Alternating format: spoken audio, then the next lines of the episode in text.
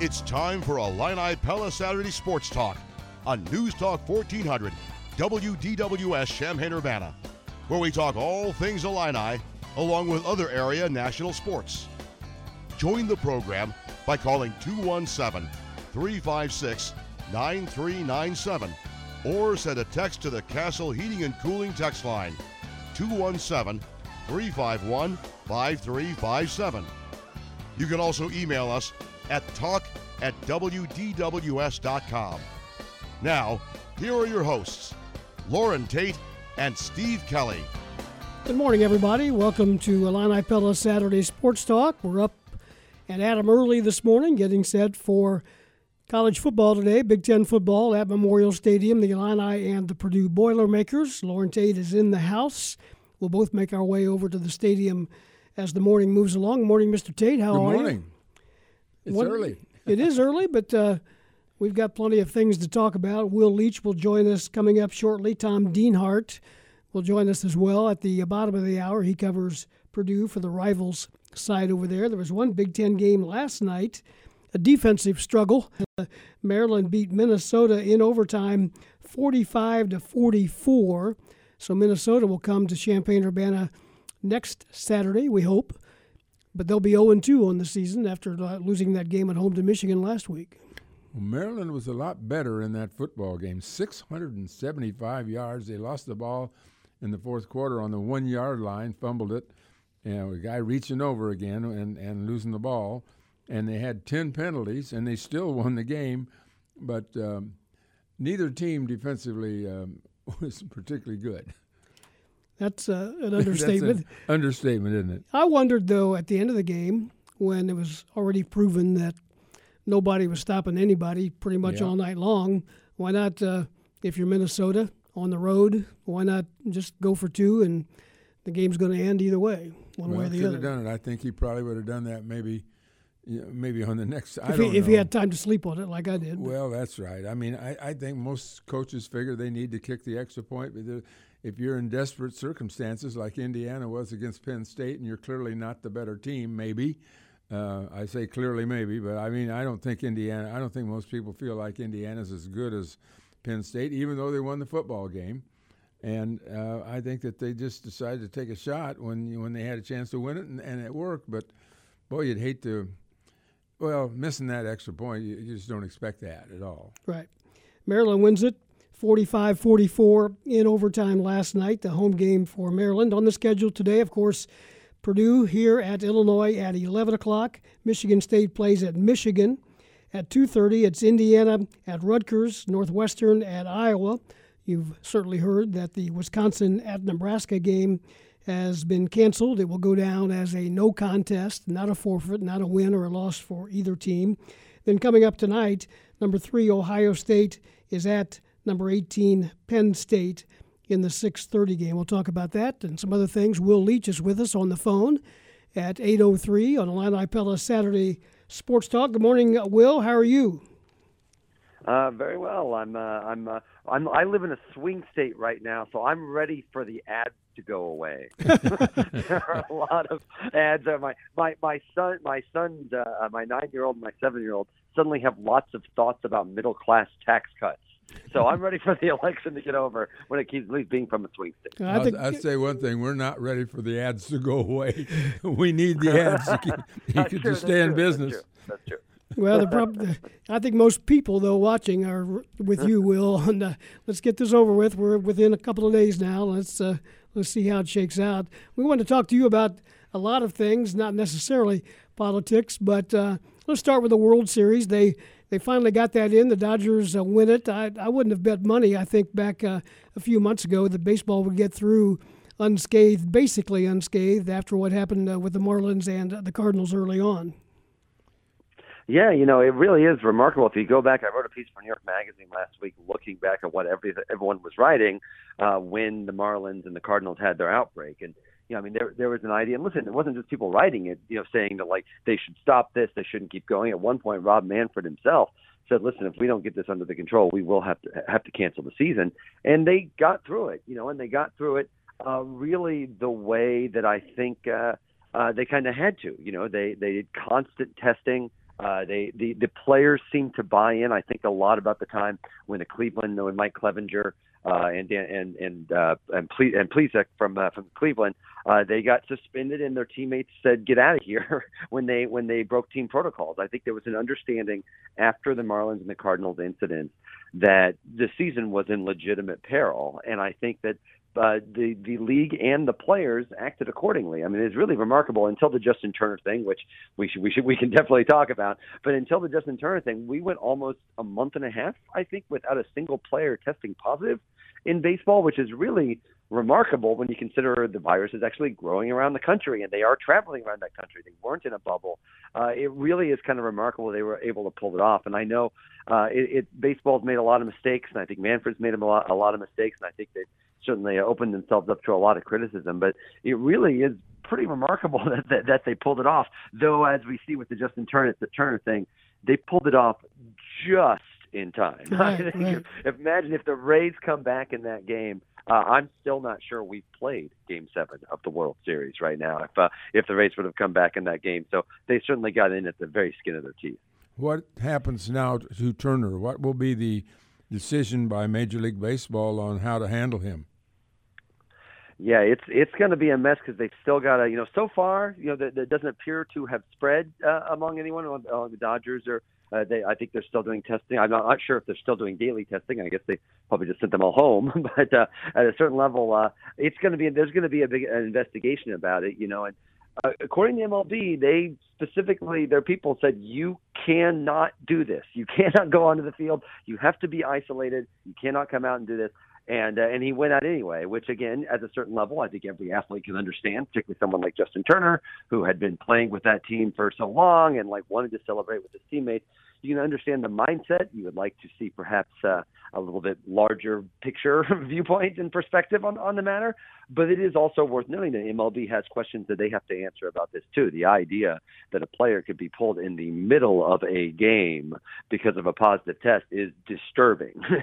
the, the notion that, that it could get to that point, and it makes me wonder if they if there wasn't in fact a little bit of false sense of security because of the quote bubble that they put in in Texas, it's hard to imagine if that was their policy all year the season would have gotten finished. Like it feels like like that. I wonder if they got a little looser because they were in the uh, in the bubble and thought they could get away with a little bit more. But yeah, I it certainly didn't. Uh, I think on one hand, you you I think it's important to remember there's two separate aspects to this. There is Turner's irresponsibility by coming out in the field, but there's also baseball screwing up by by allowing it for someone to be to be uh, tested positive in the middle of a game and actually to be pulled. That is kind of a remarkable thing too. And I think sometimes I think baseball kind of wants to have this be focused on Turner, and for good reason. I think he was very, very irresponsible. But I think there's a lot of questions that they have to answer as well. well, Will, let's uh, while we're on the subject of uh, baseball, let's get your thoughts on a couple of things, kind of Cardinal related. One, uh, the naming of Tony La Russa, the White Sox manager. Then we want to talk a little bit about uh, the Cardinals' free agency as well, and some other free agent moves or team moves regarding free agents. But your thoughts on Tony La Russa coming back to manage at the age of 76?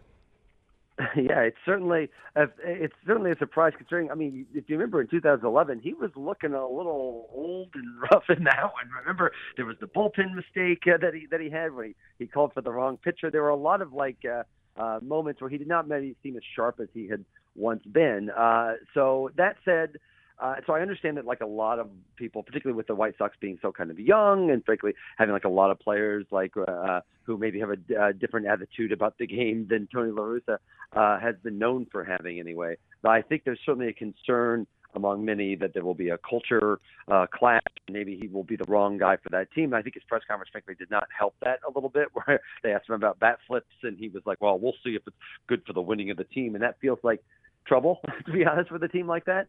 I will say though, as someone that watched Tony La Russa manage for 16 years with the Cardinals, I don't, if he's the same guy or even close to the same guy, the thing about the thing that's really nice about having Tony La Russa as your manager, and listen, he's exhausting. Everything is a war. Everything is a fight. Everything is he's he can be he's obviously a grating personality in a lot of ways.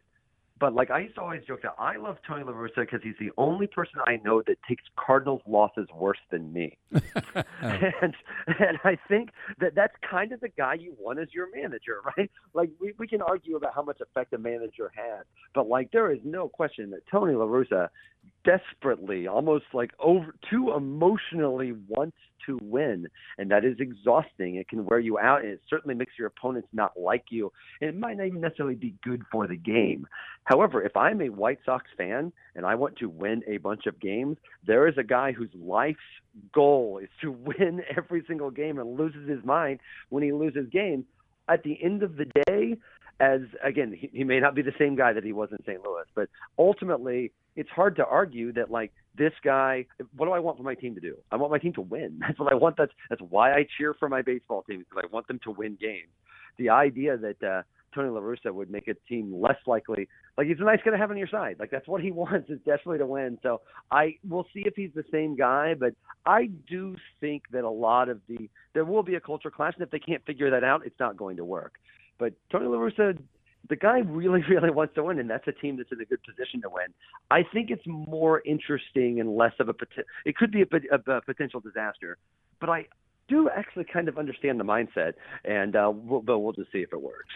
Uh, Will, uh, do you think, based uh, looking back to the Snell incident, do you think we've taken analytics too far?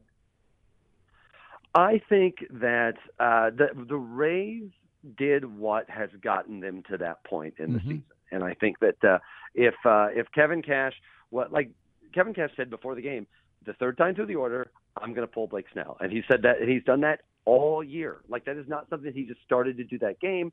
Like that has been their process, and you know, we spent a lot of time watching that series.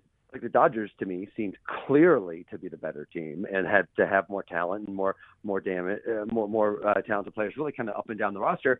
And the Rays still like found this way to like stick with them and hang with them, and and could have even won that game and got it to a game seven, which again, because of Justin Turner, might still not have been played by now. So maybe it's good that they didn't get that. But the Rays were a good team, and they did this through this process. Now we can disagree with the process. Listen, the, uh, Joe Sheehan, the really smart baseball writer, has actually wrote a, I think, a persuasive defense of uh, of what Cash was doing. It didn't work. To me, the mistake was bringing in Nick Anderson, who'd really been struggling kind of that entire series. But the idea of pulling Blake Snell before his third time through the order is has worked for them all year, even when he is quote unquote dealing. I think the old the old idea is like, well, he's dealing, you can't take him out. But the thing about dealing is you're dealing until you're not, and and I think that uh, I think the mistake was bringing in Anderson. But the idea of you know, this is a large part of baseball thinking now. It's third time through the order. The the difference is dramatic uh, the third time through the order, and particularly with a with a pitcher like Snell. I in the moment I was like, "Come on, he's pitching great. How can you pull him out right now?" But that's happened. That like they've run the numbers on this stuff, and it generally does work. And to me, you know, the job. This is what's going to be interesting for someone like La Russa. La Russa is very much a gut manager. That's not how managers work now. Managers are basically like grinders at the poker table, right? like you just play the odds and play the odds and play the odds, and eventually you'll come out ahead. You're not supposed to be like a high roller, uh, heavy risk, uh, roll the dice and try to get a big hit and uh, that's what Cash was Cash was doing. And it certainly looked bad in the moment. It did not turn out that well. But I would argue it was the pitcher he brought in who had been struggling rather than necessarily Snell, who who by the way had been pitched great for the first six innings, but suddenly had a few runners on. His last four batters had been a walk, a hit, a, a hard a hard line drive ground out. Like it's not like he was right in that pure moment. But I do feel like it's become this sort of like everything in the world, this polarizing issue where it's like either you're for analytics or you're against analytics. I don't think analytics are out of control. Analytics by nature are about control. They're about efficiency. They're about like trying to control things that seem uncontrollable. Uh, the idea that uh, they're, they're somehow going to become less pervasive or people are going to listen to them less because of that, I, I don't think that's very likely. I'll say one thing: it doesn't look like the hitter, uh, batters are beating the switch. I mean, they're hitting into the switch constantly, and and uh, you know that thing certainly has been a big factor in batting averages. I want to ask you about Molina and Wainwright because uh, we see that Wong has not, you know, maybe is out in in the wilderness right now and uh, with the Cardinals. What what are they going to do? They don't have the money to pay him, do they? I mean, they certainly say they don't. they, they certainly are claiming that they don't. Uh, uh, you know, I will confess, uh, even I think there's no question that baseball teams have lost money this year. Players also lost money this year, by the way. I think everyone just kind of forgets that players lost like like nearly two thirds of their salary this year. Uh, so you know, the the idea, I I certainly uh, not. We'll see what Wainwright and Molina want. Uh, to me, if the Cardinals are not willing to pay one year to a Gold Glover twelve point five million dollars. Um, that that says a lot about maybe baseball in general, but definitely about the Cardinals. I think that is a, a scary idea, particularly because you know what, one of the things we've kind of always talked about when it when it comes to baseball economics and this pandemic is sure baseball owners are losing a lot of have lost money this year, or certainly did not make as much money as they thought they were going to. They have, however, made a ton more money than everybody thought they would for about 15 straight years now. So the mm-hmm. idea that uh, that that one year would be like, oh no, now we're now we're running to the poorhouse feels like a convenient narrative from the from the owners necessarily, rather than maybe reality. We don't know because we don't know their numbers, but certainly uh, I've yet to hear I've yet to hear an owner say, "Oh no, no, we're fine. I got plenty of money. Don't worry about me. I'm good." Like you're just never going to hear an owner say that. So uh, to me, it's disturbing. The Wong thing is disturbing. Wainwright and Molina, you know, eh, to me, they're free agents. They've got a right to do to do what they want. And to me, uh, it really comes down to whether they want to end their career with card with the Cardinals. I think the Cardinals would be happy to do that. I also understand in a way less than Wong, for example, why they would be hesitant to give them a big, huge contract for a, for for multiple years. So I think that may I can understand if that's if if Molina wants to do that, you hear rumors that he'd like to play with Pujols again. you hear rumors that he might want to get out and do that. So that you know, if that's what they, if that's something he really wants to do, it feels like it goes beyond money that way. Uh, but listen, the Cardinals clearly seem to be a team in transition, one way or the other, right now, and uh, maybe that's saying goodbye to to Wainwright Molina. But as someone that's been watching those guys forever, it's uh, it's still kind of hard to imagine either one of them wearing a different uniform. Talking to Will Leitch, let's go to college football. Illinois hosting Purdue today. The COVID uh, virus has hit college football at uh, various uh, times in the last few weeks, and certainly it didn't take it long to hit the Big Ten with Wisconsin's game at Nebraska today canceled. There are some rumors that we haven't been able to uh, substantiate yet that uh, an Illinois player or two may be have tested positive, but again, we haven't haven't been able to to get final word on that. But your thoughts on the way the football season has gone thus far, uh, Will? You know, I, I, I feel like, to be honest, my, my model on this is, is pretty uh, very close to kind of baseball and what we've seen from the NFL so far, which is, listen, you're not going to get like a normal year this year, and I feel like any sports we get feels like a bonus. I guess is the is the best way to put it. I've heard a lot of people, obviously down here uh, in SEC country, uh, there's already a raging debate of, uh, well, how can they let this Big Ten team in the college football championship, or or what about this Pac-12 team? How do they get to get in there when this team had to play so hard? Those I will confess that like those seem like debates from a year that is not this one. like this year feels like listen, there's football happening right now. There is something on Saturday where you're able to watch football games and maybe they'll be able to crown a champion and maybe they'll be able to figure this out. But like baseball barely made it and they have a massive testing system and millions and millions of dollars and universal rules and uh and and had more leeway in the schedule to figure this stuff out the idea that like the, the Wisconsin thing is uh, this is obviously not going to be the first time this happens. You're going to see other games. They have no. There, there's going to be other games that are just going to get canceled, and it's going to make this weird kind of dog's breakfast of a season. and and uh, and it's just it's going to happen because not only is uh, does COVID mess things up, COVID is around much more prevalent now than has been really any time since the pandemic started. So it feels like it's something that's going to happen. It's just going to happen and we have to just accept it. I don't mean accept it like, okay, well, people are going to get COVID, let it go, but like you're not you're not going to stop it. Like this is not going to be a normal football season in any way, shape, or form. We need to prepare ourselves for not having any idea who won the Eastern the, the the Big Ten East, or not having any idea of who should be in the college football playoff, or even if there could possibly be a college football playoff. Like it feels like I know there's been a lot of talk in baseball about like should there be an asterisk for the Dodgers? I don't think there should be, and I don't think there should be for the Lakers or whatever happens in the NFL. when it comes to college football this year, it just doesn't. It just it, it everything is so skewed and weird. Like, how do you deal with Clemson? What if they lose to Notre Dame next week without without Lawrence? What if the big? What if what if Ohio State loses two games, or Ohio State and Michigan don't play each other at the end of the year? How do Hmm. you possibly resolve any of these things? Uh, to me, that that I think we just kind of have to accept that it's just not a normal year, and it's not going to be a, a normal year. It's not going to be like anything we've seen before, and just try to. I try to encourage people to just enjoy the actual experience of watching this game that's in front of you right now, because I've I found this year uh, uh, myself very appreciative for that moment and sweating less. How does this fit? How's the Big Ten going to work this out? And who's going to be in the playoffs? I don't know. I don't think there are answers to those questions. I'm just going to try to hope that the players are safe and everyone around them is safe. And I'm going to try to enjoy the games when I have them, but not sweat the larger context because I think that's just going to be a losing battle. Yeah, you know, we come on this morning just a few hours before the kickoff at 11 o'clock, and and uh, we'd like to tell everybody who's going to play today.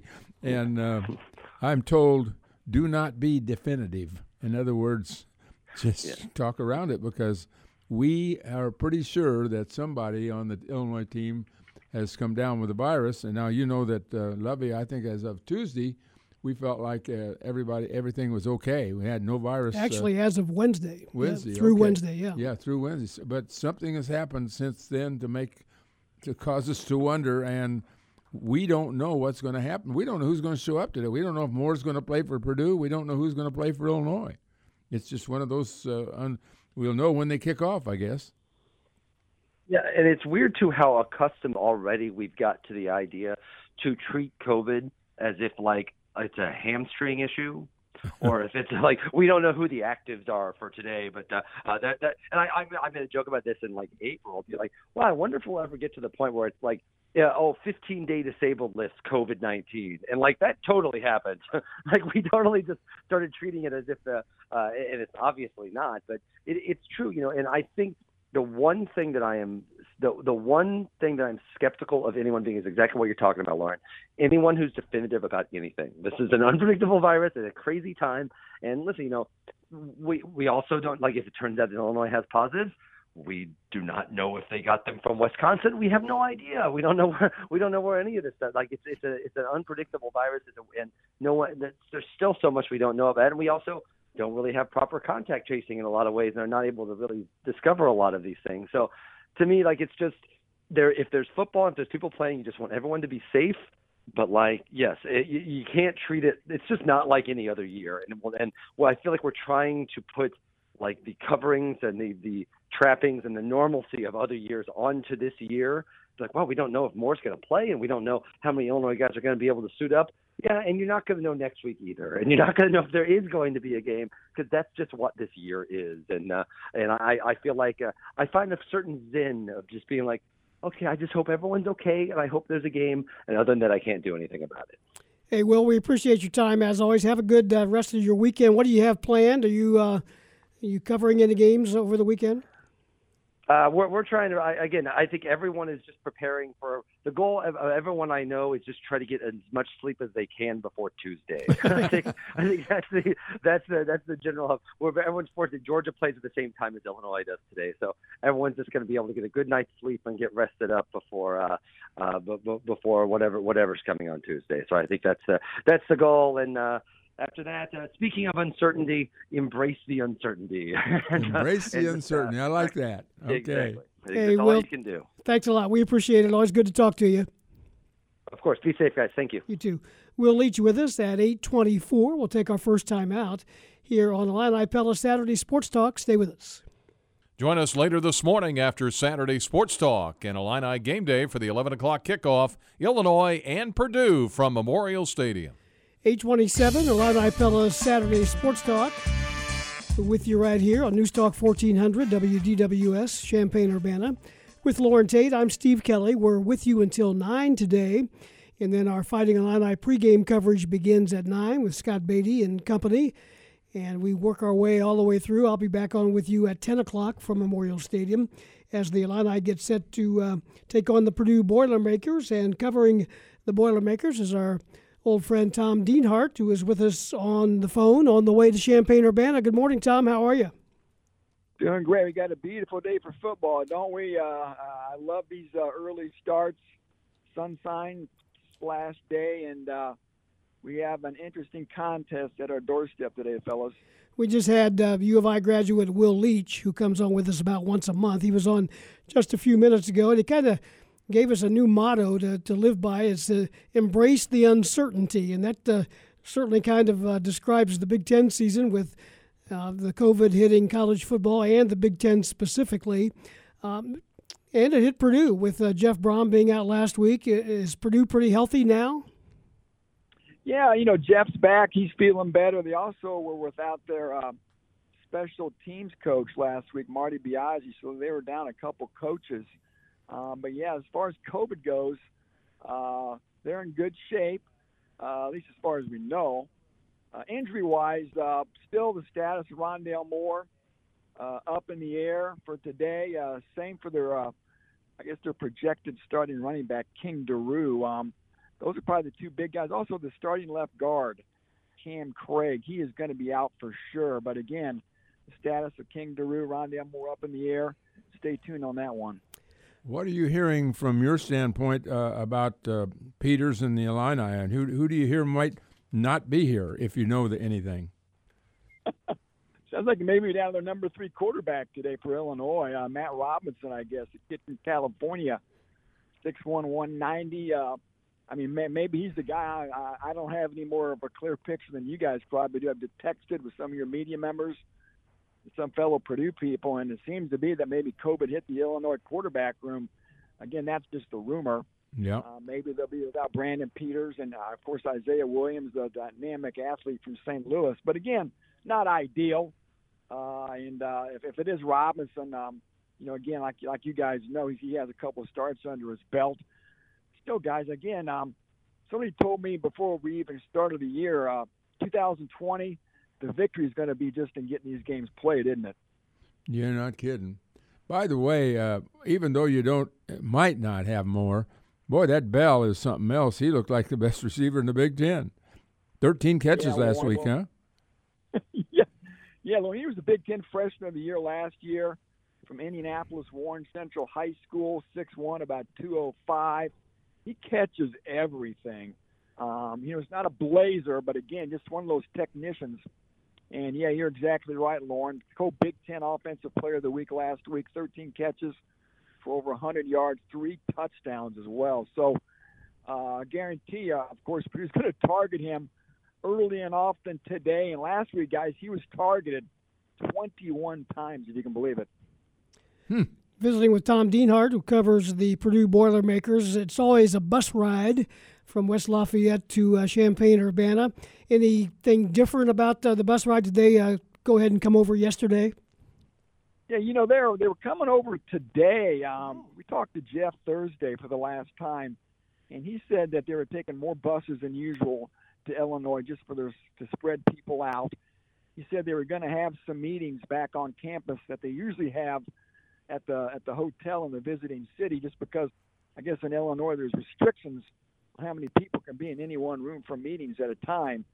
So again, uh, a few uh, a few new protocols to deal with these circumstances, and also, guys, I asked Jeff typically on when is Purdue tested for the last time before a game is played. He said usually on game day, but he said since it's an early start today, 11 a.m. local time, Purdue is going to be tested the night before, so a little different testing protocol for Purdue for this game as well today.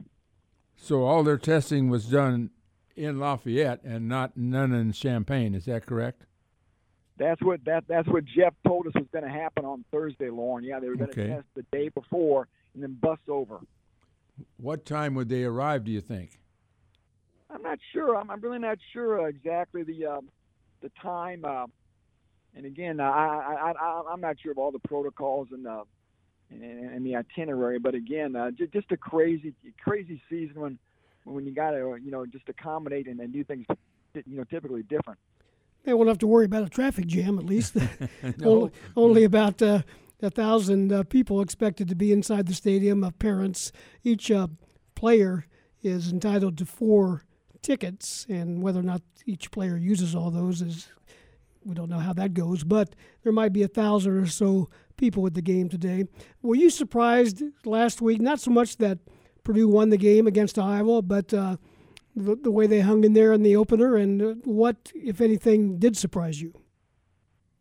Yeah, you know, um, Purdue was a home underdog, and uh, it was it was surprising to see him come out of the gate and play that well against a, a traditionally tough and physical opponent like Iowa. Um, especially again, Jeff Brohm wasn't on the sidelines, so that was a huge X factor as well. Brian Brohm, of course, his younger brother, had to uh, act. He served as the acting head coach and was uh, the play caller as well. And and again, nobody knew what to expect there. But lo and behold, again, Purdue on both sides of the ball played pretty well. Um, uh, and defensively, guys, a new coordinator, Bob Diaco, installed a new scheme. Nobody quite knew what to expect there. And then defense, I think, for the most part, responded pretty well. And uh, you know, again, they, they, they didn't check all the boxes off, but it was a, it was a good first effort for Purdue's defense moving forward.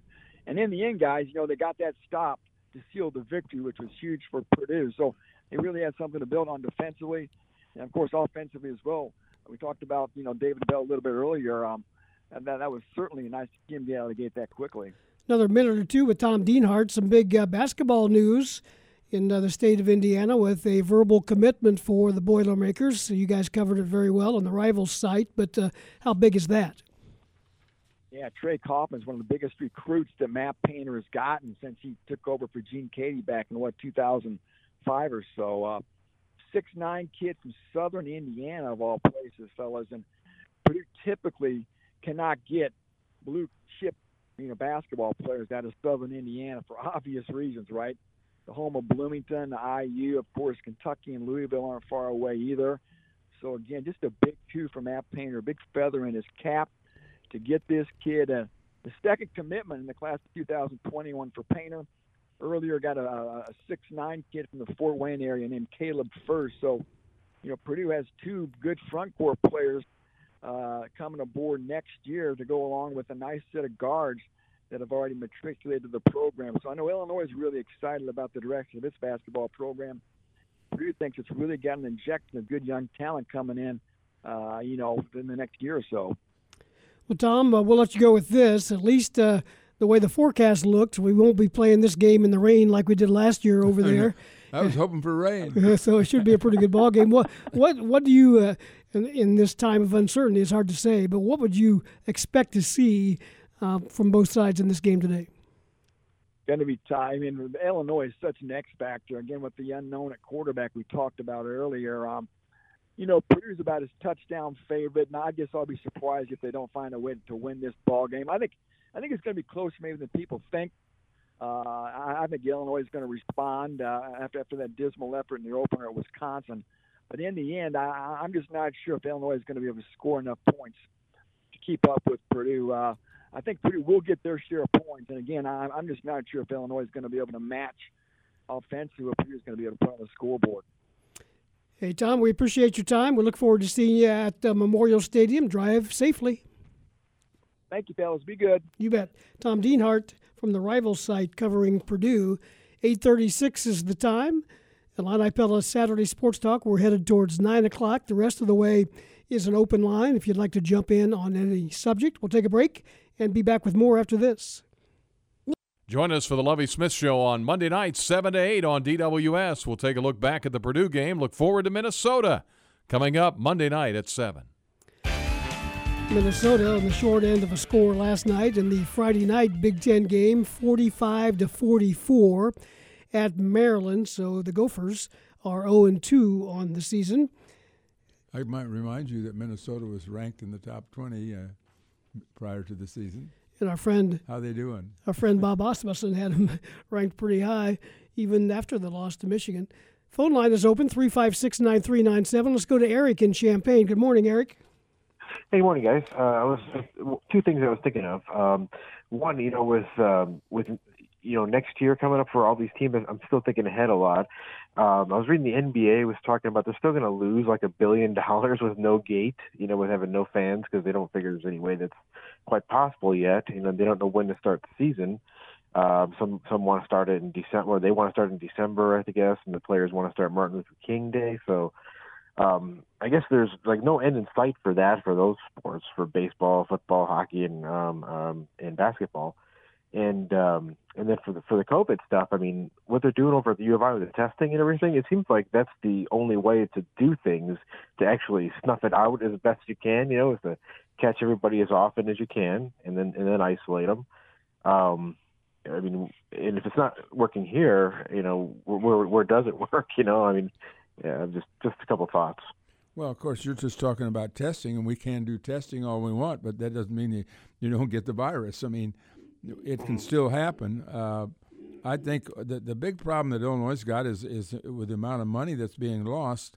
Can you restructure all the loans that they have? They've got so many uh, situations like that with so many loans and so so many things that they've invested in uh, facility wise that that have to be paid, and so mm-hmm. you know it's a this is a real mess. I, I don't know how you I don't know how you work out of it. It's going to take a lot of years to ever get back, and, and you know they're going to have to cut back on sports and cut back on travel and cut back in every way to try to get back mm-hmm. on a, on an even keel. So it's yeah, it's a it's a real problem. I mean, it's a real problem. The one that we can't no even, doubt. you know, I, I can't even uh, uh, understand how how serious it is because it's just I, I can't imagine what uh, Josh Whitman's going through. You know, right. he, he's got a situation here with the football program that if it continues to falter, and as we're seeing from people all around the country, wonder how how long can you stay with Lovie if if 50 games doesn't tell you anything? How how many games does it take? And um, yet they can't afford to break up the coaching staff because it's just too expensive. So I, I don't know. Good points. All right, guys, keep keep it up. Yeah. Thanks, Eric. We appreciate it. Let's go to Steve calling from Princeton. Hey, Steve. Good morning, guys. Hey, I just got a quick question, and I don't know if there's an answer to it, but when PJ Fleck took over at Minnesota, they were in turmoil. Mm-hmm. You know, mm-hmm. like 16, 17 players were sexual assault, and everything was in disarray. Uh, Greg Schiano takes over at Rutgers, and everybody was saying that Rutgers was in turmoil, and they go to Michigan State and win a game and score some points. And my, how can those programs turn it around so much quicker but Illinois is still trying to find its uh, place and uh, show improvement. You want to answer that, Steve? well, well I'm not sure all, one game is, is a tournament. One, yeah. Rutgers is one game against a really weak Michigan State team that has got a new coach and new players and it's fallen way behind. So I, I mean, the Rutgers thing is yet to be proven. I mean, Schiano is a good coach, as we know from the past, but I don't think you can. I don't think you can say they've turned it around. They've won one game. Now Fleck has has done a really good job, but he's off to a shaky start this year. So I, you know, I, I maybe there's just things I, I can't explain it. I don't know how Fleck has done it. He's done a tremendous job up there so far, up to this point. But it wasn't a very good loss last night for him. I know that. But they're scoring points. You know, they're making it entertaining. You yeah. know, where you know the defense outscored the offense last week in Madison. Yeah, it was it was it was a really bad effort. I mean, that, there's no doubt about that. But again, but I'm scared it, about going. I'm scared about going to Rutgers now. Well, in more yeah. ways than one. yeah, I'm, I was scared about going there, just going to New Jersey in the first place. But now the Rutgers might be a little more formidable and not necessarily an automatic win on the schedule. I see your point. Hey, Steve, thanks. We appreciate it. Need to move on real quickly to Alan in Montrose. Go ahead, Alan. Well, there's no automatics uh, this year for sure that we can tell. But as far as the record situation, one game's not going to, you know, it takes a lot more to have a turnaround. Uh, I have two questions one basketball, one football. Football one is Is Isaiah Williams even completed the pass at University of Illinois yet? I don't. I guess he has. I, I you know, I I don't know. I don't think he has. Well, you might be right. I, I don't. You remember Steve? I can't remember if he's completed. I can tell you real quick if you he's, give me. If he's thrown, he's only thrown a few. Yeah, he was over 3 last and, week. And uh, I think he was over last year too. I think you're right, but he had, you know, in his defense, he hadn't gotten in there much. Matt Robinson was mainly the the backup last year and started those two games when Peters didn't. Well, let's let's get put it this way: he's not showing what we hoped that uh, he would show as a four-star quarterback, and um, Right. I- you know, and I I the ball don't. e- coming out of his hand. The ball coming out of his hand doesn't look right to me. Mhm. I mean, it looks like it almost looks like the ball is too big for his hand the way it comes out, and it's all over the place. But that's just me. Uh, Uh, the so wait- question. Hang on, before you do that, last year he was three for ten with one interception. Oh, he completed three. Yep. Well, I don't remember seeing him. Okay, uh, I was wrong on that. Uh, basketball, we lost uh, two of our potential recruits for next year. Oh, we've next, lost uh, we've lost dozens of potential recruits. Why would you say we only lost two? We've Well, lost three I know of in the last uh, few weeks. Oh, really? Okay. Well, we offer I've 20, so 20 30 guys. I mean, I've been so far behind on the recruiting part of it that I just know the two of the main ones, and I didn't know who was really who we're looking for next, whether it's in the state of Illinois or out of state. I don't think they're looking for anybody in the state of Illinois right now. I think that that big ETN big center out east is the is the one is the key guy right now because they need a center. They desperately need a center because you know if Kofi doesn't come back, you got to have a center. And they would have uh, Giorgi for another year if, if you want to switch him back. And and I shouldn't say switch. He's playing mostly center in practice now anyway. And if, if Georgia decides to stay, he he Mm-hmm. might have some opportunities to to make some money playing basketball somewhere. So, hey, Yeah. Alan, thanks. Appreciate that. Need to take a, Uh-huh. quick break here. We'll do that. We'll be back with more. We're going until just nine o'clock. If you're calling in, hang on. We'll get back to you in just a moment. Eight forty-six on Illini Pella Saturday Sports Talk. 848, heading to 9 o'clock, Illini Pella Saturday Sports Talk with Loren Tate. I'm Steve Kelly. Fighting Illini Game Day with Scott Beatty and company comes up at 9. I'll be back on uh, the air with you at 10. Illinois football at 11. The Illini and the Purdue Boilermakers at Memorial Stadium. 356 9397 is the number if you want to get in in the next uh, 10 minutes or so. Ron in Urbana. Hey, Ron, you're on the air. Go ahead. Hey, good morning, fellas. Um, I have kind of one of those what if questions now that Wisconsin has canceled or they've canceled the Nebraska Wisconsin game. Uh, what if Wisconsin has to cancel a second game, but they go and finish the season seven and zero? I guess it would be, but another team ends up eight and one. Who then goes to the conference championship? The unbeaten team, percentage wise. If you're unbeaten and the other team's got one loss, you're going to go. Even though they played fewer games, though, Loren. Yes. I mean, they like they You're asking me, yes. to a game. Yes, yes. You have to play six games, but you only have to play six.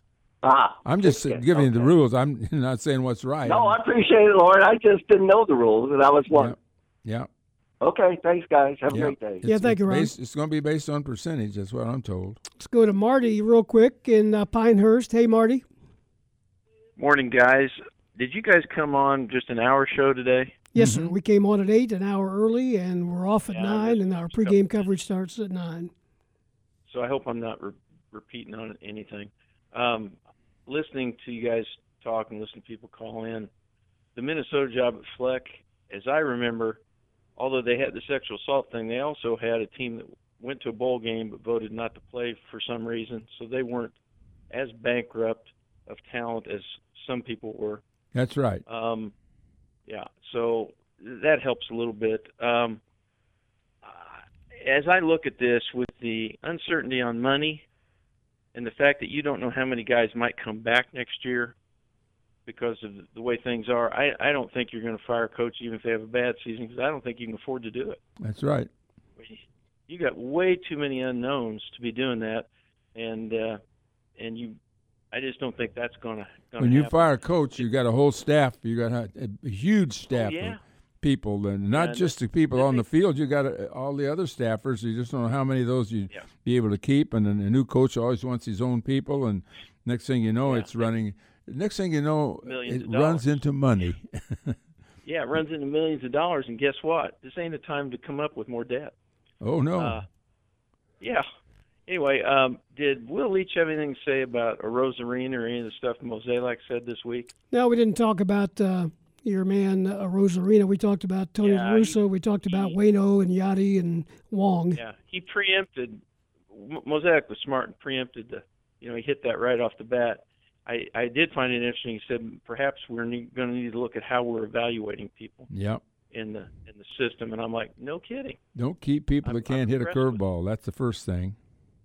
Lord Almighty, can't can't hit a breaking ball with two strikes that starts on the off the plate and goes a foot outside. Uh, anyway, um, okay, I, I was hoping Will might have something on that, and I missed that part of it. Uh, I don't know what you uh, you know. Mozeliak basically said, "Okay, that one's on me." Yeah. Yeah. he he, he took one for the team there. I mean, not much else he could say, and, and I don't know. Well, he's you, you got to evaluate on Liberatore what he does. He's a good pitcher, but he he's rated as a number three starter potentially. So is that going to be a, a good deal when you're pitching heavy and offense light as a as a system? I I but you know me, I was on him before he ever anyone ever heard of him because of what he was doing in the minor leagues. The question is, how do you? Lane Thomas had never batted over 260 in the minors, ever, and they pulled him up and they wanted to give him a shot ahead of Arozarena who batted over 300 at every stop in the minors, with a great on base. I just don't understand what their thinking is, but that's for another day.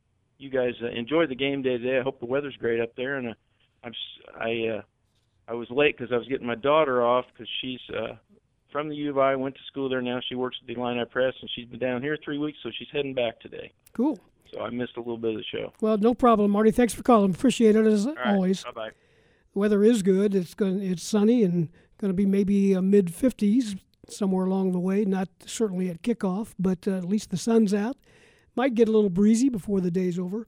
Illinois and Purdue at 11 o'clock at Memorial Stadium. Basketball, 25 days from today, Hmm. perhaps, will will be the first college basketball games. That's the first day that anybody can play.